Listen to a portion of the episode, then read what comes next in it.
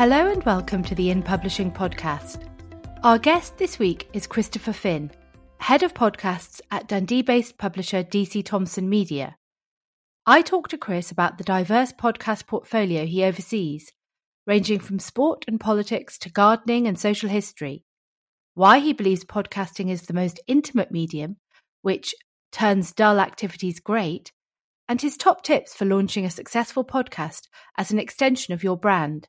It is an incredibly intimate medium. It is, I, I would argue, the most intimate medium. My voice is coming from the center of your skull, and there's literally no way to get closer to somebody than through an audio uh, podcast.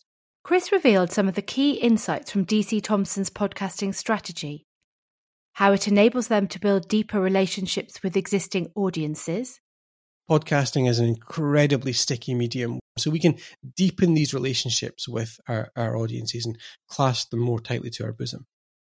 How it can help to find new audiences. We can find new audiences. You know, podcasting traditionally skews a little bit younger than most media.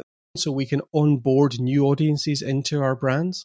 That it enables journalists to become more than just bylines allowing them to sort of step out from behind the keyboard a little bit and and and build a, a more trusting and open and and informal and passionate and you know the kind of conversation you have in the pub. And last but not least, the importance of making money with podcasts. You've got to make money. We need podcasts to be not just, you know, fluffy little marketing vehicles for our brands, putting a good chunk of change into the bottom line.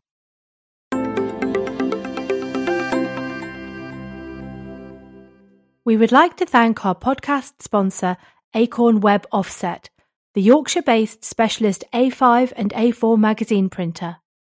With high speed web offset and sheet fed printing, together with in house saddle stitching, perfect binding, and mailing services, Acorn can cope with the most demanding of production turnarounds. Acorn prides itself on its efficiency and low cost print production. For more information, visit acornweb.co.uk.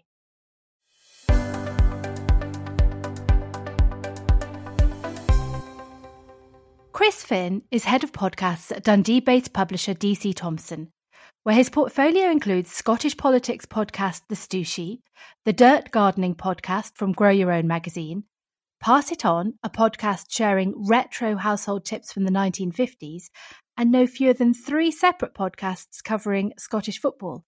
Chris, welcome to the In Publishing podcast. Uh, thank you so much for inviting me on, Ciar. It's such an honour.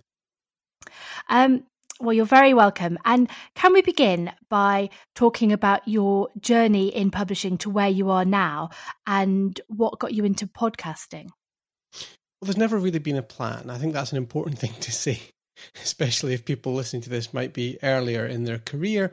And it's always quite, um, I found when I was younger, and I'm 40 now, when I was younger, I find it quite intimidating hearing people talk about their careers, and it always seems so planned and uh, conscious. Uh, but for me, there never really was. I spent most of my career in magazine publishing. I, I worked uh, first with Dennis Publishing in London and then with Future Publishing in Bath. Uh, and I left there in a huff. and uh, I left as an editor in chief of a group of titles focusing on, uh, it was all tech titles that I was working with or in charge of. Um, and I did a little bit of um, freelance for a while, a bit of consultancy um, which I was quite enjoying actually. I hadn't really expected to enjoy it, but uh, then um, DC Thomson uh, came and asked me if I would interview for a position here in Dundee. And my daughter at the time was about six months old, and we had been thinking about moving from Bath, where we were, back to Scotland to be a bit nearer our families. And so all those things kind of uh, worked out. Um, there were some internal changes with the, the magazines I was working with, um, and I, I did a few different things in the company for a little bit but then we'd been talking a little bit internally about creating a podcast strategy for DC Thomson Media. And I, um, for the first time in my career, really, whatever age I was, 39, went, I, I, please let me do this. I want to do this. I think we could do something really interesting and exciting and valuable here. And I'd like to be the one who did it. But I mean, I, have been listening to podcasts and radio for, for a long, long time. I, I remember being a university student uh, well, actually, I remember. I think one of my earliest radio memories was uh, uh Diana. Um, I really remember because I used to come back from my waitering job and I'd put um, Radio 4 on. I was a very, very square teenager. I put Radio 4 on or the World Service and listened to that. Um, and one of my earliest memories of, of, of something important was um, was the, the, death of Diana. But I've been listening to radio, whether it was uh, Talk Sport. Weirdly, I don't like sport, but I used to listen to James Whale and Talk Sport and a whole bunch of stuff. And then into uh, radio yeah, DAB actually while I was commuting on a bus and then into podcasts and I just I've, they've always been a really um, uh, important point of coalescence for passions about stuff and I I've really always responded to that. Well, you clearly have a passion for podcasting. So, what do you think is the appeal of podcasting in particular? Well, I'll give you two answers. One from the point of view of um, the punter, and one from the point of view of the publisher. Um, and for the punter, it's it's really for me that it the, the, there's tons and tons of stuff, but the really key thing is that it turns dull activities great. You know, when you leave your house in the morning, when in those days when we used to do such a thing, when you leave the house in the morning, dreading your hour on the tube crushed up against somebody's armpit, um, or you've got to do you you got to uh, work out and you don't enjoy working out, you've got the dishes to do, hoovering to do, whatever it is. Suddenly, those things become not the dull thing that is precipitating that period of time in your life, but they become, oh, great, now I can listen to, right? There's a new episode of. Can't yes, wait to catch yeah. up on. I was halfway through and I want to see how it ends. So the, the fact that these turn turns these dull activities great that, that really that really matters, I think. And then from the other side of the fence, from the publisher side of the fence, it's that it is an incredibly intimate medium. It is, I, I, would argue, the most intimate medium. You know, if you're listening to this, to, to, me talk right now on headphones, as most people do when they're consuming podcasts, uh, changing a little bit now, but most people still listen on headphones. My voice is coming from the center of your skull, and there's literally no way to get closer to somebody than through an audio uh, podcast. And that intimacy is brilliant for uh, brand building and relationship building with the audience, but it's also great for delivering a highly engaged audience, whether that's for internal marketing reasons or internal editorial reasons, or whether you want to deliver an audience that is valuable for advertisers. So the fact that they turn these activities great, and the fact that it's an incredibly intimate medium, I think, are two of podcasting's greatest strengths. Well, I don't know if there is a formula for the perfect podcast, but could you tell us, uh, in your opinion, what are the common characteristics of a good podcast? I think any good podcast is one that that that serves and one that is respectful of its audience, right? Podcasting very often is uh, operates in very tight niches, not always, but there are a million podcasts out there, uh, more than that, and generally speaking, they tend to hyper serve small uh, niche audiences very well. And you've got to, you've got to be respectful of your audience, and that means, uh, for one thing, delivering uh, valuable content for sure, but delivering in a way that is engaging for them and useful for them. And I don't mean useful in a sort of like, it doesn't have to be a you know deeply practical thing, right? It, it could just be that it feeds their their passions, their peccadillos, whatever it is that has brought them to you. So the content has to be relevant uh, to them. The personalities have to be uh, relevant for them, and actually the editing needs to be decent as well. The capture needs to be decent. So you know. It, it's definitely true that you could start a podcast today with nothing but your smartphone, and you could produce something that was, you know, seventy percent great. Um, but making some decisions about formats and structures, getting some decent kit in place um, and doing a, a, half decent job on the editing to make this thing uh, slick so it's not um, it's not flabby.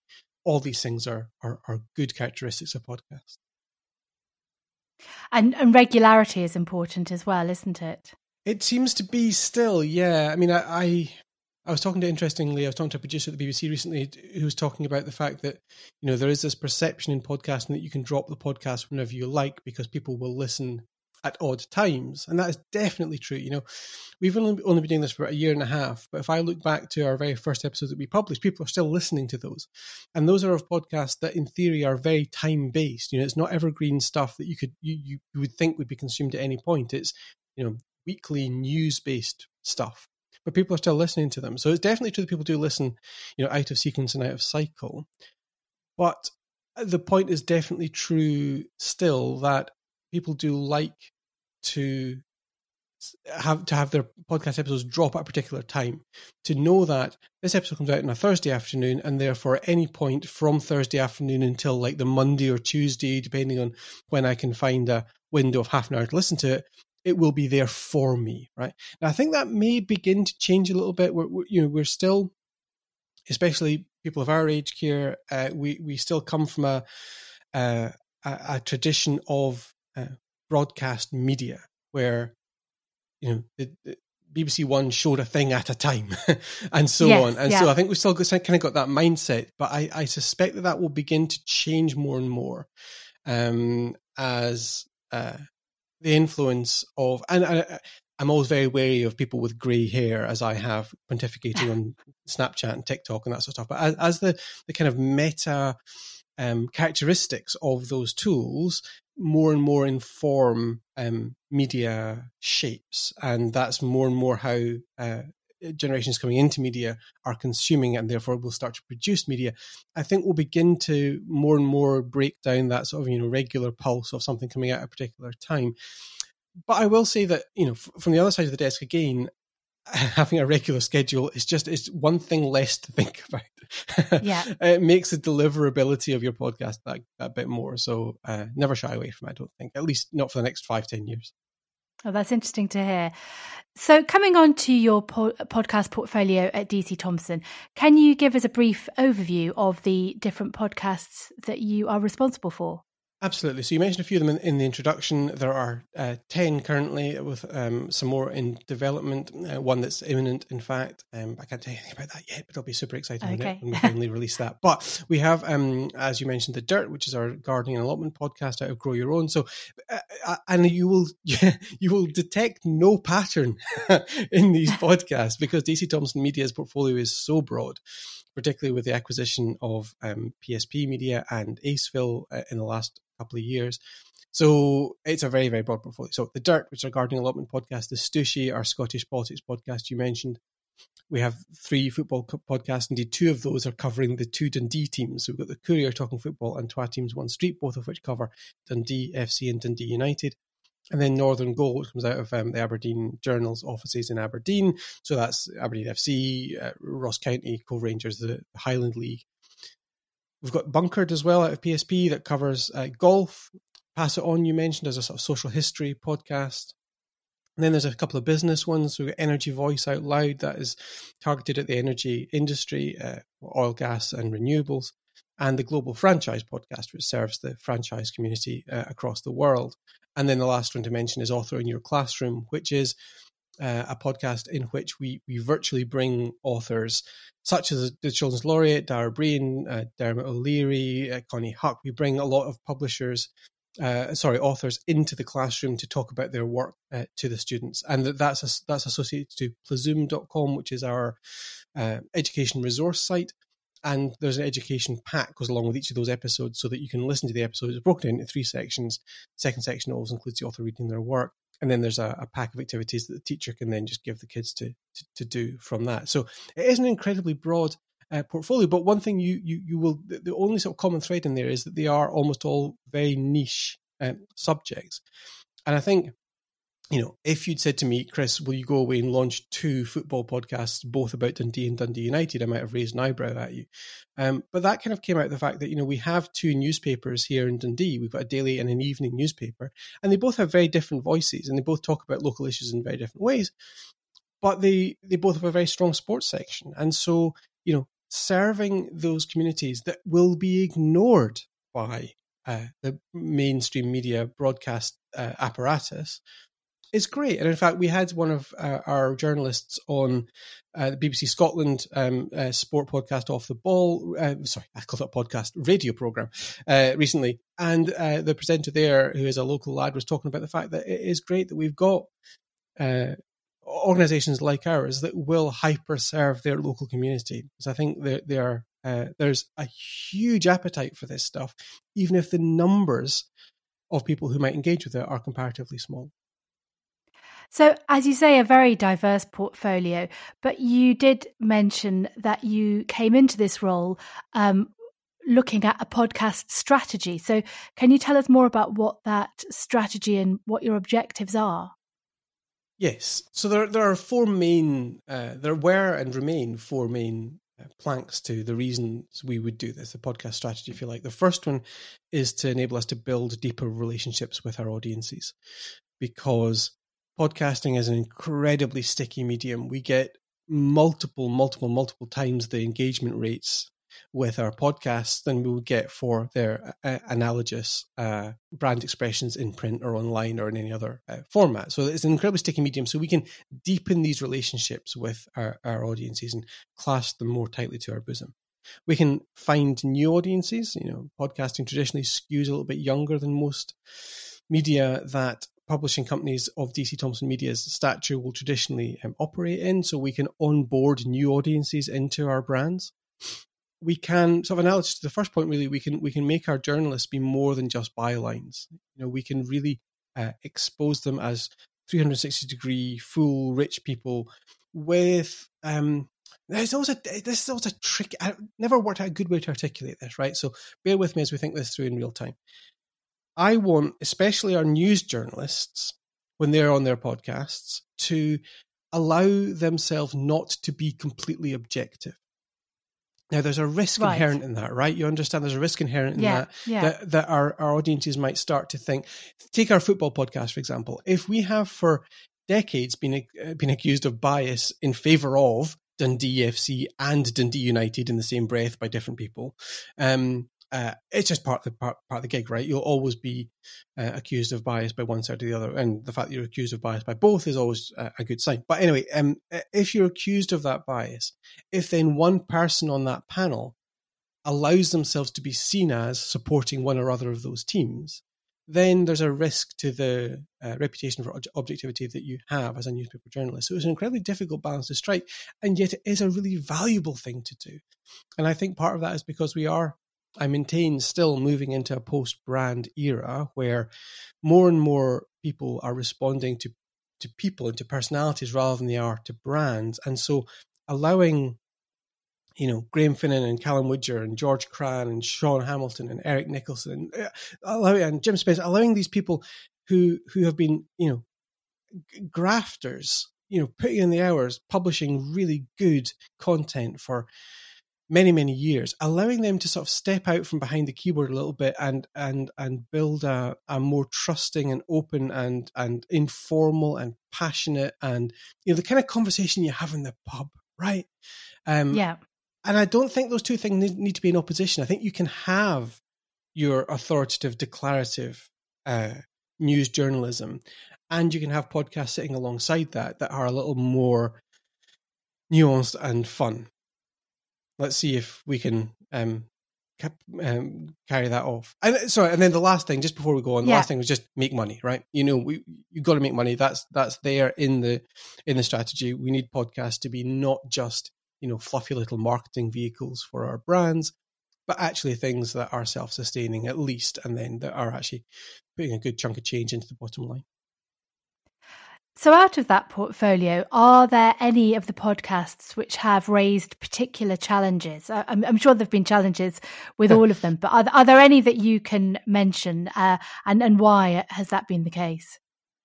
Um, well, I'll come on to one in a sec, but what I will say as well is that the podcasts that have given me the most challenges have not seen the light of day.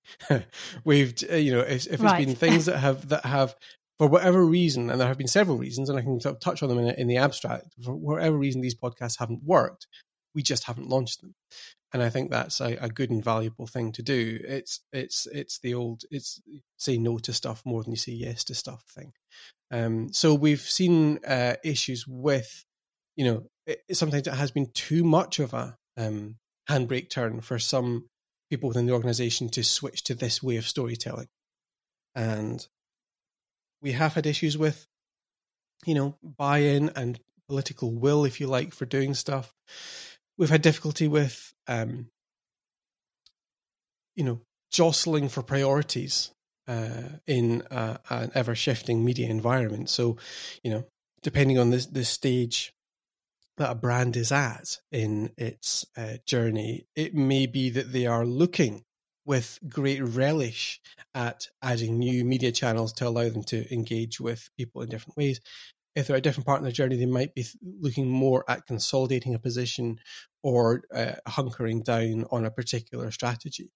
So we've definitely had those kind of challenges. But to answer your question a bit more, um, a bit less uh, abstractly and a bit less obliquely, I think The Dirt has been our most difficult podcast to get off the ground. Now, The Dirt is a gardening and allotment podcast that is associated to Grow Your Own magazine.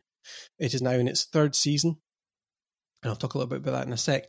But it is a very complex thing. And and and so the, the, the challenge is not so much I mean, if you listen to it, I, I hope and pray if you listen to it, you it would sound fairly effortless because we've done a lot of work to make sure that that is the case. Um, but behind the scenes, it is a very complex edit.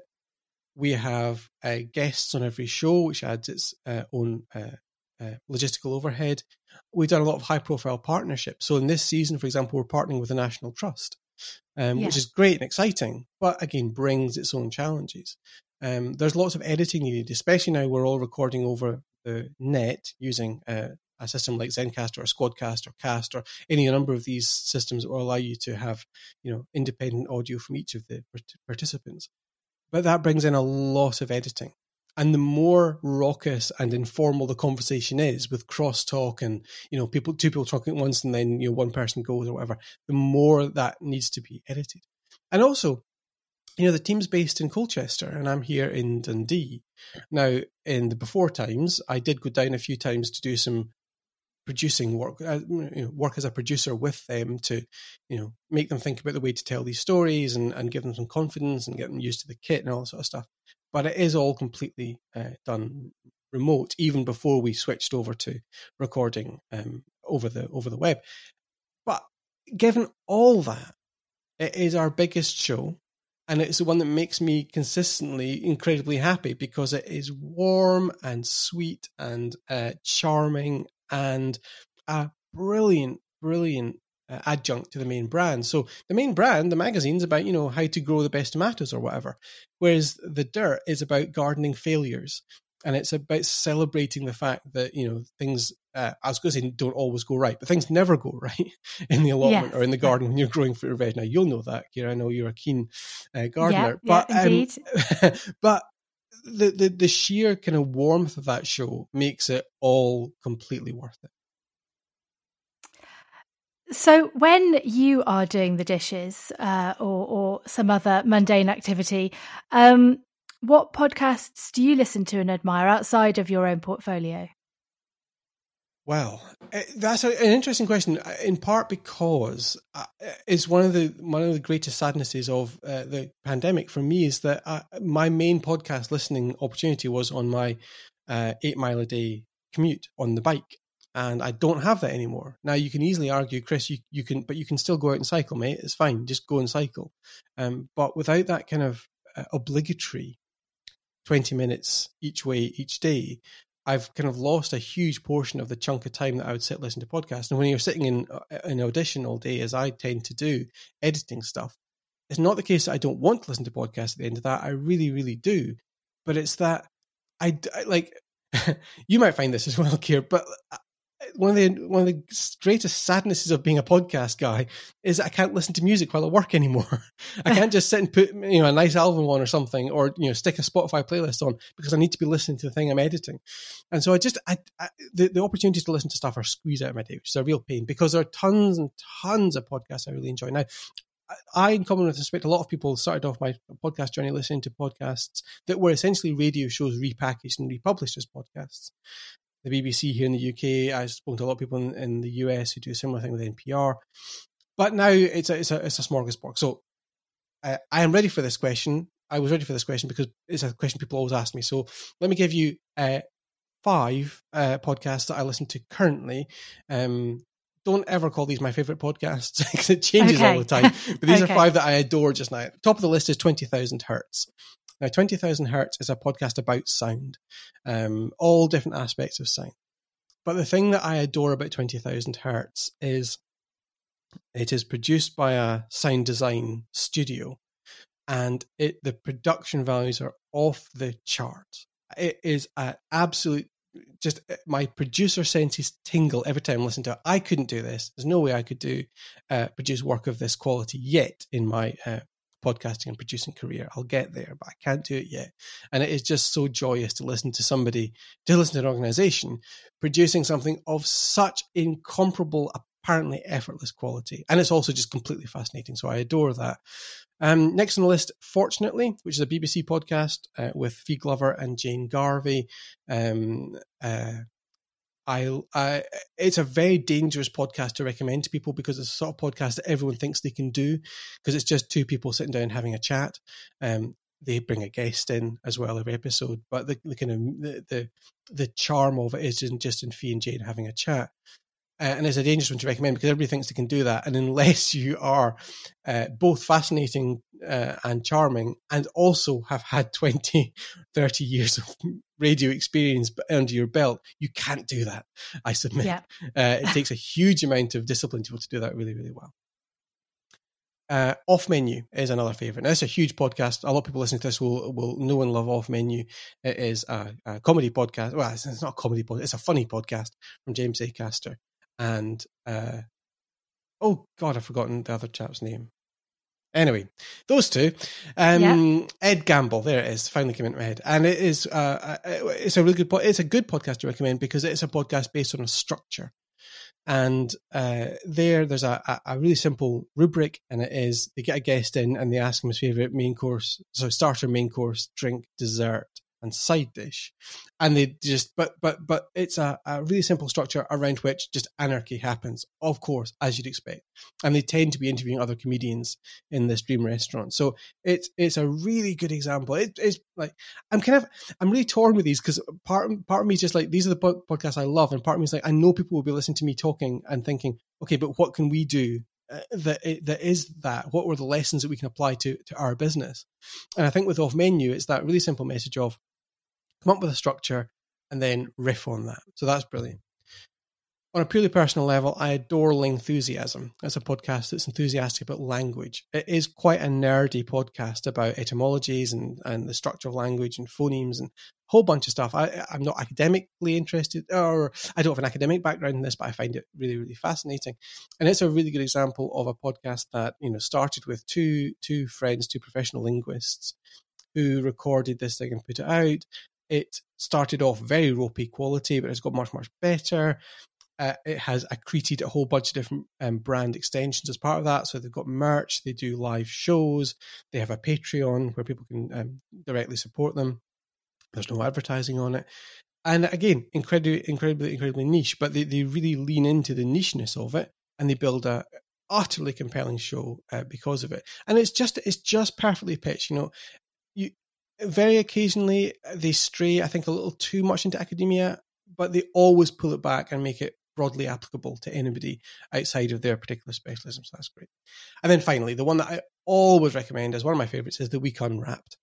Now, most people working in publishing will know The Week. It is a phenomenon. It is a hugely successful thing. And it's also a brilliant magazine. And if you don't know it, go out and get it. It's a really good example of how you can do publishing really well, in which they take uh, they digest basically the week's news from a whole bunch of uh, uh, media outlets into a single weekly uh, magazine small format magazine. The Week Unwrapped is a really brilliant adjunct to that for a, a bunch of reasons. One, it's just incredibly listenable to, really fascinating, very, very charming, um, and uh, just uh, it, it's a really good way to uh, think about stuff that's happening in the world without thinking about. It's not, and this is the genius of it. It's it's about the stories that have passed under the radar. So it's not about the U.S. election. It's not about Brexit. It's not about coronavirus but it is about things that are happening in the world that do have repercussions for everybody. And it's a brilliant example of how you can produce something that is uh, a partner to and an extension of and uh, uh, an enrichment of your main brand without replicating that brand. It doesn't seek to replicate what the week does, but it takes an element of it that works really well and it runs with it. And it's a it's a it's a joy. So that, that's one that I'm always really happy to to see pop up on my phone. Well, there's some great suggestions there. Thank you. Um, I, am I'm, I'm going to go away and listen to some of those that I that I, I don't know. come back and tell me what you think of them. Yes, I, yes, I really, I really want to hear. yeah, yeah.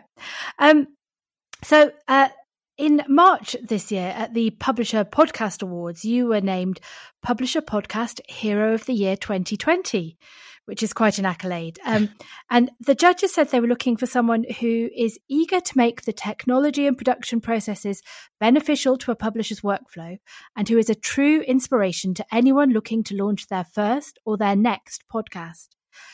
Um, and drawing from that, um, uh, firstly, I'd like to ask what would you say are the main podcast production challenges facing publishers today? Well, that's really easy. It's just the fact that we're all uh, remote just now. We're everybody's recording over the net for one reason or another. Now that brings some advantages, and all the teams I've worked with have suddenly gone, "Oh, it's actually really you know." You know, it's no harder to bring a guest in than it is to record with everyone uh, because you know, whereas before it might be you know we're all going to get around this table. How do we bring a guest in? Do we get them to come here? Do we get them to phone in? How do we record that phone call? All this sort of stuff. Whereas now everybody's on the same uh, playing field. So that definitely brings some advantages. And from a pure production process uh, standpoint as well, it brings some advantages. And the system that you and I are recording on today is the one that we use as well. And like um, others like it, it produces a, an individual sound file for me and an individual sound file for you. So you can drop those into your audio workstation. You've got completely isolated audio so that if I've been quite good, I'm a good boy, I've got everything shut off and everything's, you know, doors are closed and my daughter's at school and I don't have a dog. but if there was any of that sort of noises off happening, you could easily delete that out in the edit. Um, yeah. Uh, or if, you know, you if I'm in mid flow and you think you're going to interrupt me and then you, you change your mind, you can easily edit out your. Uh, uh, I'm just going to because uh, you know it's easy to do that. So there are some advantages to it, but it is a it, those advantages do not outweigh the massive pain it is to deal with the recording over the net. Um, part of it is just ensuring audio quality for one thing. And we're lucky that we've got about 30 odd mics now with each individual podcast. We're standardized in a particular microphone that gives really good results wherever you are, and they just plug straight into your laptop. So that helps. But even if we're working with external guests, we've got to onboard them and deal with all their stuff now. This is something you're very familiar with as well, Ciar, doing this yeah, podcast. Yeah. Um, uh, but even allowing for all that, the biggest challenge is once you get everything into your your audio workstation, um, there are delays on the internet. And those delays create little gaps between somebody asking a question and somebody answering it. They create gaps between somebody um, uh, making a joke and somebody laughing, which often makes the laughter sound quite sarcastic. And, you know, as I, as I said before, if two people start talking at once, you've got to sort of untangle that. And that's all totally fine. And I pride myself in the fact that across our 10 podcasts, I, I would submit they sound better than a lot of podcasts do that were recorded with everybody sitting around a table all at once on high quality equipment. But it's at a cost, and that cost is time and also my hairline um, to try to polish these things up. Now, if it's just, you know, question, answer, question, answer, question, answer, it's generally okay. But the more conversational and informal it is, uh, and the longer it is, the more that work piles up, and it's it's a it's a significant challenge. Well, as you say, we we launched the In Publishing podcast um, in the middle of the first lockdown, so so those challenges sound very familiar. Um, and and my next question, um, still um, touching on um, your award and and the fact that you were cited as a, a, an inspiration to anyone looking to launch their first or next podcast. What would your advice be for publishers thinking of launching a new podcast? Well, you need to plan uh, and you need to test. So, you know, plan, not and when I say plan, I don't just mean, you know, do your launch plan and your marketing plan and, and everything else. So, so, but that, you, know, you need to do that as well for sure. But uh, give some thought to format and innovation around format. You know, not everybody, not every podcast has to be just a bunch of people sitting around talking about stuff. You can innovate around that. An example I often quote there is a podcast called for a bad time call.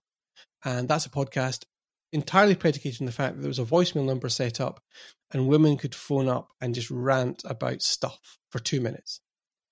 Uh, and it was about you know inequalities of gender in the workplace and in life and everything else. And they could just phone up and rant about it. And then they would just sort of stitch these together uh, and put it out as a podcast. Now, that's, I've, uh, you know, in, a, in format terms, quite innovative very innovative. Uh, I, but think about how that could apply to you, your brand, even even literally that, right? If you are, I know, Grazia or you are a stylist or you are uh, even something like in publishing. yeah.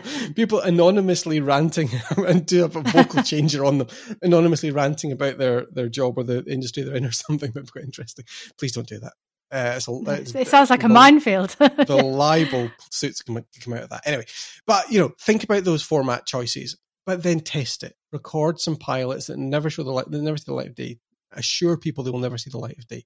Actually, on that, the podcast that we are going to launch next, we did that pilot of, and we are going to launch it because there was a thing that happened in it that was just exceptional. and We have to share it, but we're gonna we're gonna keep it until like four or five episodes in, um, because it was recorded on like people's laptops and it sounds crap, but um, but the, the content is still good enough. But we're going to let that podcast bed in a little bit with some good quality, and then do a sort of like, and we recorded this pilot, and we weren't going to share it with you, but just listen and you'll you'll see why. Um, but you've got to do that pilot thing, and then let key stakeholders within the organization listen to it and see what they think of it. And just, you know, try and listen to it while you're doing the dishes or you're walking the dog or you're um, commuting or something in the way that people would actually listen to it. Don't sit there and, you know, stare at it intently, stare at the, the playhead on a on your phone intently as you listen to it. You know, do it as you're as you would listen to it. So that's one thing. Plan and test definitely. You need to set some expectations internally about what these will be. You know, for all I adore podcasts, and for all uh, you know, we're still experiencing sort of um, growth of sort of 17% month on month across our portfolio every single month, um, the numbers are still comparatively small, and you need to understand where the value is in those numbers. You know, it's highly engaged. They spend multiple multiple hours a month with uh, podcasts, whereas they might only spend a couple of minutes transactionally on a website, all that sort of stuff. But you need to make sure that uh, your internal stakeholders, whether that's you know uh, people who sign things off, or whether it's just the team themselves, make them understand how what that might the, you know they might not be super excited with the numbers internally. But that brings me to my last point, which is do it and keep doing it. Do it because uh, the, the the the risks and costs are comparatively small. It's nothing like the the, the old pivot to video. Um, you can do this very very cheaply, very quickly, very low touch, um, and so you should think about how you can, but you should. And then keep doing it is the really key thing as well. You know, most podcasts when when they launch, they have a little spike of interest, and then it sort of goes down, and then it sort of bubbles away for a long time, doing basically nothing. And then eventually, that trend line starts to trend up and up and up, and eventually, you start to see some really exciting numbers out of this. And that comes from just ambiently advertising it and, and marketing it, but it also comes from just keeping doing it trust yourselves. You're, you're, you're launching an entirely new thing, but trust yourselves. You're professionals. You know how this works. You know what good editorial storytelling is. Trust yourselves that you're building something good. If you're not, if you suddenly go, I think we're doing a bit crap here, then go back and change it. Uh, but trust that you can do something good. Do it and keep doing it. It's been reported that most podcasts fail seven episodes in. Um, yeah. why do you think that is? That's definitely true. Well, I would say that's true, or at least it is uh, an oft reported uh, stat from people who do kind of meta analysis on uh, the podcast market. I think we don't have to necessarily worry about that as professional publishers, really, because that I suspect that number is being highly skewed by the fact that most podcasts, as I say, there's over a million out there, most of them get you know a few dozen downloads an episode because mostly they're hobbyists, uh, and it's people in bedrooms and they're marketing to their mates, and that's pretty much as far as they go. And then they just get disheartened, or they, uh, you know, life changes and their priorities change, and they have to go off and do something else. Now, I, I, I will be at pains to, to say I do not think that you know podcasters who sit in their bedrooms making podcasts about whatever it is they care about are deluded or bad people. Those are incredibly valuable uh, podcasts, and it makes me sad that so many of them do stop after seven episodes. Um, just because you're not getting tens of thousands of downloads per episode doesn't mean to say you're not producing something of value for the people who do listen to it. But I think that's kind of where that number comes from, that seven episode pod fade, it's called. That pod fade comes from seven episodes in because they get a bit disheartened, they just they, they, they change. The only other thing I'll add to that though is about uh, deliverability this is something that I bang the drum on a lot. And I was, you know, you've referenced the award I got last year, uh, this year, which was uh, intensely. Uh, uh, I was so pleased to get it. We didn't know that award existed, um, and I was uh, humbled and delighted to get it. But one of the things they particularly highlighted was about workflow, and it's something I've been banging on about a lot because we need to make these projects deliverable. Because if they're not, you won't keep doing them. Um, they need to be easy to produce. And I, I remember in my days as an editor and editor in chief, if I wanted to do something like this, not necessarily a podcast, but anything outside the regular beat of the magazine or the websites that I was in charge of, I'd have to invent it all myself. I'd have to invent the wheel myself. But, and I was really keen at DC Thomson Media that if we were going to do podcasts, I would be able to say to editorial teams, walk into a room with a, a, a few jotted down notes, I'll press record, and then you have to walk out of that room afterwards, and everything else will be done for you um, because otherwise the, the the barrier to the friction involved in putting those things out could be could be too great. Now, not just that, but ensuring the format is something that can be you know delivered time and time again without too much hassle. And some of our podcasts are that classic, just you know people sit down, they chat for half an hour, and they stand up and walk out again. Some of them are more structured. Energy Voice Out Loud, for example, is a is a three segment show. It's a three handed show with three of the editorial or changing cast of the three uh, team members, and they come on and each one brings a news story, you know, delivers it, and then they chat about it, and then they move on. But even stuff like that can can can really really help. And I think having that focus on deliverability uh, from a technical point of view, with templates and you know pre-built fades on music and, and everything else, but also from an editorial point of view is really key. So I think if you want to avoid pod fade, set your expectations uh, on numbers, but then also ensure that you're giving yourself the best possible chance of delivering the podcast that you want to put out. Um, now, you've talked about your own strategy, but when it comes to publishers um, in general, where do podcasts typically sit as part of their commercial strategy? Well, it's very nascent at the moment, isn't it? it it's still we're mm. you know we're still very much figuring this out. Uh, everyone is. Um, uh, the states is a good bit ahead of us in the UK on that, and you know we should try to close that gap as quickly as possible. Um, but it's still quite nascent from a, a, publisher point of view. There are some uh, people doing some really good innovative things. Look at The Economist, for example, which uses its podcast. In fact, the, the Week Unwrapped one I recommended, which uses its podcast very strongly as an onboarding vehicle into the, the parent reification of the brand. So, you know, offers for subscri- subscribers and that sort of stuff. Um, commercially, it's a bit more challenging. Uh, if you, there are two um, commercially it's a bit more challenging because the numbers are so small, and especially in this country, the advertisers are uh, so ill educated about the benefits of advertising on podcasts, and so that's a, a, a big challenge for editor for for commercial teams to work out how to have that as part of their storytelling. For us, certainly, just now, the main strategy is to sell uh, sponsorships and to do that as part of a broader commercial package with key clients. So nothing particularly innovative uh, um, from a, a, structural point of view, but being able to uh, bring the podcast into that commercial offering uh, is valuable for our commercial teams because apart from anything else, it, it gives them something interesting and, and novel to talk about, but it also demonstrates that unlike a lot of publishers, we're not just you know, circling the wagons and managing decline, we are investing innovating and driving our editorial and our commercial strategies forward. So my next question was about making money, but but you've really uh, probably covered that. I mean, the two main ways are firstly onboarding people to your brand, yeah. and secondly um, sponsorship.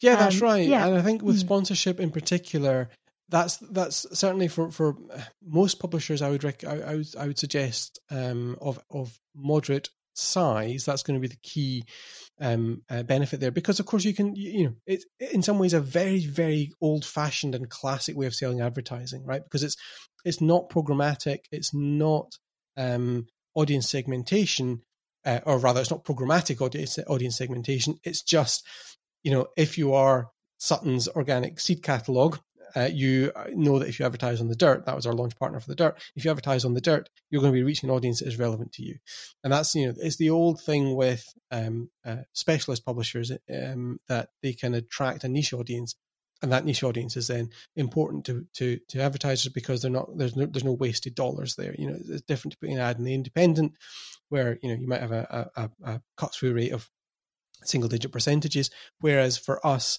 Being able to promote into these podcasts is really key. There are two other things I'll, throw into the mix. One is events, and it's not one we've done all that much with yet, but we are def- it's definitely on our radar to do. Um, if you look at the classic "My Dad Wrote a Porno," uh, podcast, which I highly recommend. Uh, it is exceptionally not safe for work, but I highly recommend it. Um, that started off again, just a couple of people, uh, three people around a kitchen table recording the podcast, and then they sold out the Albert Hall. They do events, they do live events. Look at um, Guilty Feminist podcast; they do live events and screenings and stuff all the time. So you can sell tickets to recordings of your podcast, or in other ways reach out there, or or, or bring it in as part of a, a broader event strategy that you have. That's definitely one thing. And then the last one is uh, dynamic ads, which is, uh, I think, what actually most people reach for uh, from uh, the get go with podcasting, which is quite a sloppy way of thinking. I think it's just you know, oh well, it's the old let's build an editorial product and then we'll just put some ads in and that'll that'll be what make money, right? And so with dynamic ads, then you know you upload your podcast, you tell your podcast host at you know this timestamp and this time timestamp you may put in ads, and then you do a little bit of audience matching and the ads are put in dynamically uh, for you. The challenge for that and the reason that we're not even we're not doing it um, and I, i'm laughing at myself when i do that because we are still a reasonably small uh, player in this space but the reason even we're not doing that is you need to have a phenomenal scale for that to be making money. The cpm yeah. for that will be somewhere in the region of between maybe four pounds and ten pounds if you're very lucky. Um, and so you need to be uh, generating tens of thousands of downloads, hundreds of thousands of downloads to, for in order for it to be generating any kind of uh, significant revenue into your bottom line. And I would submit that actually the the chance to uh, piss off your audience with advertising at that scale will actually retard your growth early doors than it would be uh, later on. It's important for us to have commercial partners for stuff, but we'd rather handpick those partners than just to open up to a to an ad exchange like Dax or Acast, and then just have stuff uh, chucked on there. But I also am quite quite definitive when I say things like that. But I'm constantly thinking about it and worrying about it and trying to think whether we made the right call. I mean, there there are some uh, advantages to, for example, um, allowing those ads into your podcast, even just from an optics point of view, you know, eh, because you know if you're getting adverts for small local companies, even though those might be a better a better relevant fit, and even actually if they're generating um, more revenue for you than a, a, dynamic ad serving partner would be, you know, balance that against the fact that if you use a dynamic, dynamic ad serving partner, you might get ads for Audi and Jaguar and Breitling or think there's probably a little bit um, over uh, excited, but you you'll get ads for large national and supranational uh, brands in there. So there might be an argument just from a, an optics point of view for, for doing something like that. Anyway, I'm still thinking. Um, now, I know you can't tell us about this uh, new podcast that you've got coming up, but is there anything you can uh, let us in on about uh, developments uh, on the horizon for uh, podcasting at DC Thomson? Yes, so uh, we're, we're, definitely ramping up those partnerships that I talked about. As I say, Seriously of the Dirt, episode one of which just came out last week as we record this, is in partnership with the National Trust, and things like that are really important for us as a way of uh, deepening our audience reach, right? So the National Trust has 900,000 followers on Twitter. So when they tweet about us on there, that really helps us. So those kind of partnerships um, are an important part of our strategy going forward. We're also really ramping up the Stooshie, which is our politics podcast, um, with a kind of Scottish uh, slant. Um, and part of the reason we're putting so much effort into that as a as a brand. And now that's a really interesting example actually, because that's a brand that sits across our newspaper portfolio.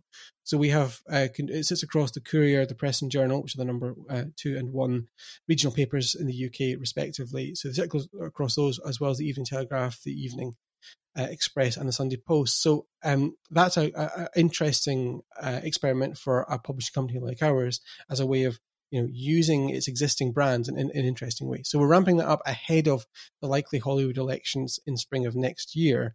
And again, part of that is explicitly about bringing, you know, making our our um, our journalists be more than a byline uh, on a on a page or on a screen, and and allowing that in as we as we reach towards those elections for the Scottish Parliament, that we are positioned as the voice of um, uh, journalism in Scotland ahead of those elections. So things like that are really important for us. Um, uh, just a ton of stuff. That, that, new launch I'm talking about is really cool. I'm in the middle. Oh man, I really wish I could tell you about it, but we're in the middle of um, recording the theme tune for it. And I say recording the theme tune for it. So normally we would use um, a stock library, right? A Shutterstock or Getty or any one of the big libraries that have got um, uh, music in their library would normally use that. But in this case, we've discovered there's a piece of music um, which is appropriate, uh, let's say, and we want to get that recorded. So we're in the middle of trying to work out how we can do that in the in the teeth of the pandemic. Um, but there's just so much so much fun stuff coming up. I'm I'm super excited. Um, well, it sounds like you've you've got a lot of uh, good stuff coming. Um, what do you see as the main trends in podcasting more generally going forward? Some of them are good. Some of them give me pause. Um, siloization is a big one as as companies try to as big companies try to come in and, and extract direct revenue from podcasting. We're seeing, um, uh, you know, podcasts become exclusive to Spotify, for example. As Spotify invests hundreds of millions into podcasting, uh, we see um, things like Luminary starting up as a kind of Netflix for podcasting. And I kind of worry a little bit that I'm, I'm enough of an old hippie to really like the idea of the open web and you know, podcasting is based on a, on a incredibly open format. It's it's it's RSS, which is an XML based format, There's, and that brings some some pains, but some advantages as well. But yeah, siloization is a big one. Monetization is obviously huge as part of that. Just generally making more money out of this stuff. Accountability is really key in terms of uh, uh, being able to report uh, numbers back to advertising partners all of that's kind of the business side of things. But but one thing I'll, I'll pick out as a as a broader meta trend here is just the surfacing of underrepresented voices. It's one of the key things that podcasting can do, and um, it's one of the things that makes me most excited to be working in this medium. Is it can it can it can easily easily onboard underrepresented voices, whether that's in gender, race, or sexuality, whatever it happens to be, and give them a platform um, that is it, it's it's the democratization of publishing. Same thing we've been seeing since ever the internet was invented. Um, but that's a really key thing, and I think we'll see a much greater plurality of voices and uh, perspectives as part of the national conversation going forward, and that can only be a good thing. Um, brilliant. Well, finally, outside of work, what do you do to relax? Outside of work, what a concept. Um, Uh, I, I have a five year old daughter, so we do a lot of stomping through woodlands, that sort of stuff. I, I mentioned I really enjoy cycling. I don't get a chance to do it very much. I'm a big advocate of e bikes, electric bikes, as a way of getting around town and doing uh, chores as well as doing leisure stuff. Uh, telly, I love to consume. Telly. I, I, I remember identifying years and years ago that the more intense my media production goes in in the daytime, the more I want to not produce anything in the evening. and so while there's a part of me that really wants to sort of start doing some ceramics, and there's a part of me I went to art school, there's a part of me wants to get back into doing some drawing. there's definitely a part of me that just goes, once my daughter's asleep, there will be gin and there will be the good life. Uh, the good place, sorry, uh, and the good life. That's that's another great show. yeah, um, let's uh, go back into that. and there will just be sitting on the settee and uh, consuming the brilliant stuff that other people have made. Yeah, yeah, I hear where you're coming from. Brilliant. Well, um, Chris, thank you so much for being our guest on the In Publishing podcast. My pleasure.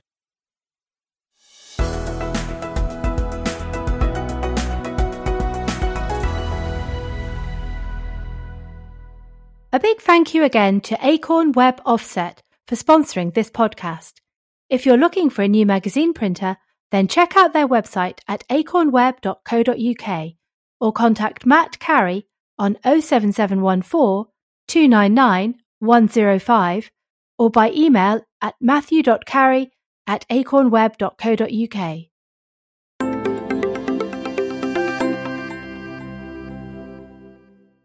Thanks, Chris, for being our guest this week. I, for one, can definitely learn from his insights into how to make great podcasts. You can find out more about DC Thomson Media at dctmedia.co.uk and you can follow Chris on Twitter at Chris Phin. If you would like to get in touch with us, then our email address is editorial at inpublishing.co.uk. Thank you for listening and please join me next week on the In Publishing podcast.